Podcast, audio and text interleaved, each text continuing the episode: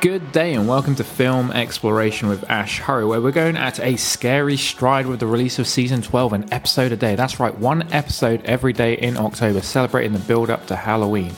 And for today's episode, we'll be talking about the 2004 horror thriller Saw. Directed by James Wan and written by and starring Leigh Whannell. The film also stars Cary Elwes, Danny Glover, Monica Potter, and Tobin Bell.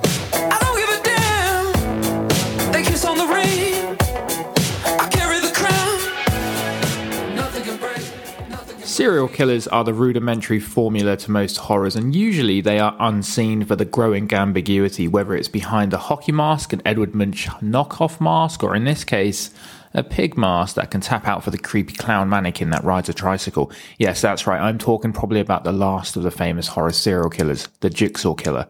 Gore and grotesque, grueling games are the leading accessories in the Saw films that have churned out eight sequels in the last 18 years. More recently, the utter horrific Spiral thrown out an out of place Chris Rock in the mix. But focusing on the original, the highest rated movie, where once again that famous saying less is more is personified with this franchise, where the most expensive they get, the worse they get. Now, James Wan debuts with this unknown at the time, a staple of the horror world, which gives the genre some real grit and attitude that visually looks like a dark, sick video game. But it's constructed beautifully with well acted performances and impressively extravagant gore. Saw peaked at its original, as it's the general pattern with most franchises go, and did so simply because of the establishment of what Jigsaw is all about.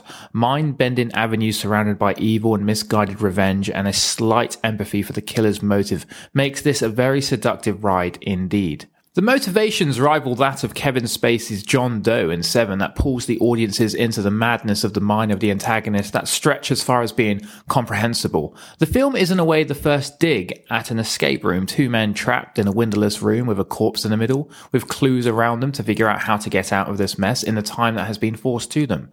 With a film that was shot with an absurdly low budget that catapulted Leigh Whannell and James Wan's career, who would go on to such films as The Conjuring, Aquaman, Dead Silence, and Insidious, it had to be p- appealing enough to entice audiences without making it considered cheap. The film is strong in terms of narrative and thrill, which is what it really has to rely on to get this movie over the finish line, with the obstacles of money. This is where there is no exterior shots in this movie. That's why they just couldn't afford it, really. With a film that doesn't hide in the shadows as another genre, this is simply one of the most hardcore horror enthusiasts doing a movie. The legacy that Saw has single handedly achieved is outstanding 104 million at the box office, even with critics slating it, revamping a new tradition at Halloween, new outfits, an almost contemporary serial killer that matches the nostalgia of Jason and Freddy, and even theme park rides based on this whole film, joining the exclusive bunch like Jaws and Indiana Jones.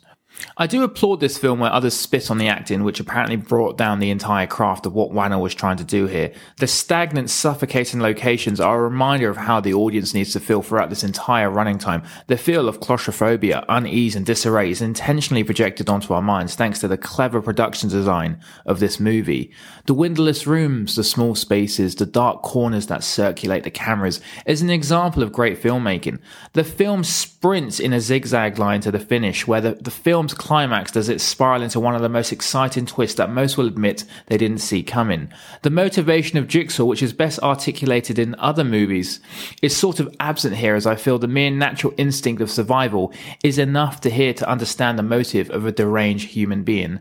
The interesting mention in this film is that Jigsaw is technically not a murderer, which boosts his street cred with the horror world, instead giving the drifters of humanity an extreme look on how precious life really is.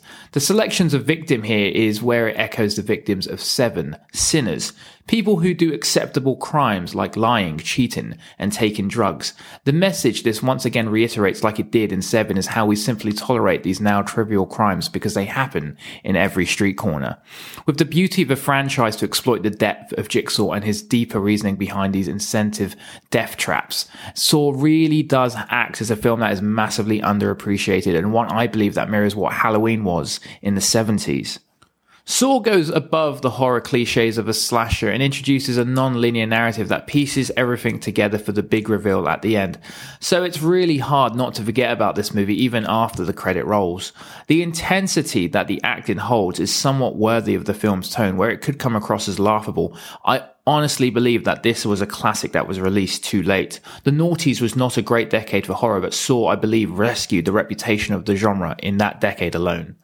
The confluence of Wan and Whannell have created, dare I say, a masterpiece that is hard to say with a straight face for some people, but I have dignity in saying that Saw very much is one. It sends waves to the horror world in a world where the genre was happily regurgitating familiar stories over and over again. And yes, there is some unoriginality portrayed in this film, like Jigsaw's motive and some of the gore, but the fact that this film has become a movie that has been referenced, not referencing, surprising, not systematic, and using the time it was set to revamp the levels of gore and push pushed the restrictions in 2004, well, I think that is a classic just written like that. The thinking is granular, everything that has been pieced together well, even if it's not in order, but done well enough to keep tabs of each piece of the puzzle distributed in the movie, that our characters unearth bit by bit in the movie until the very famous climatic big reveal at the end. Anyways, that's all I have time for with the 2004 film Saw. Yep, I will say it. A torture porn, no holds bar masterpiece that doesn't allow itself to get carried away with the ratio between gore and story. It was a low budget, unknown, and exceeded expectations. And I'm always attracted to films that rely on execution, not expenses. But anyway, please subscribe to me on iTunes, Spotify, Google, and Amazon Play, and you can follow me on Instagram. That's Film Exploration AH, or lowercase or one word. But for now, thank you for listening to season 12 with Film Exploration with Ash Hurry.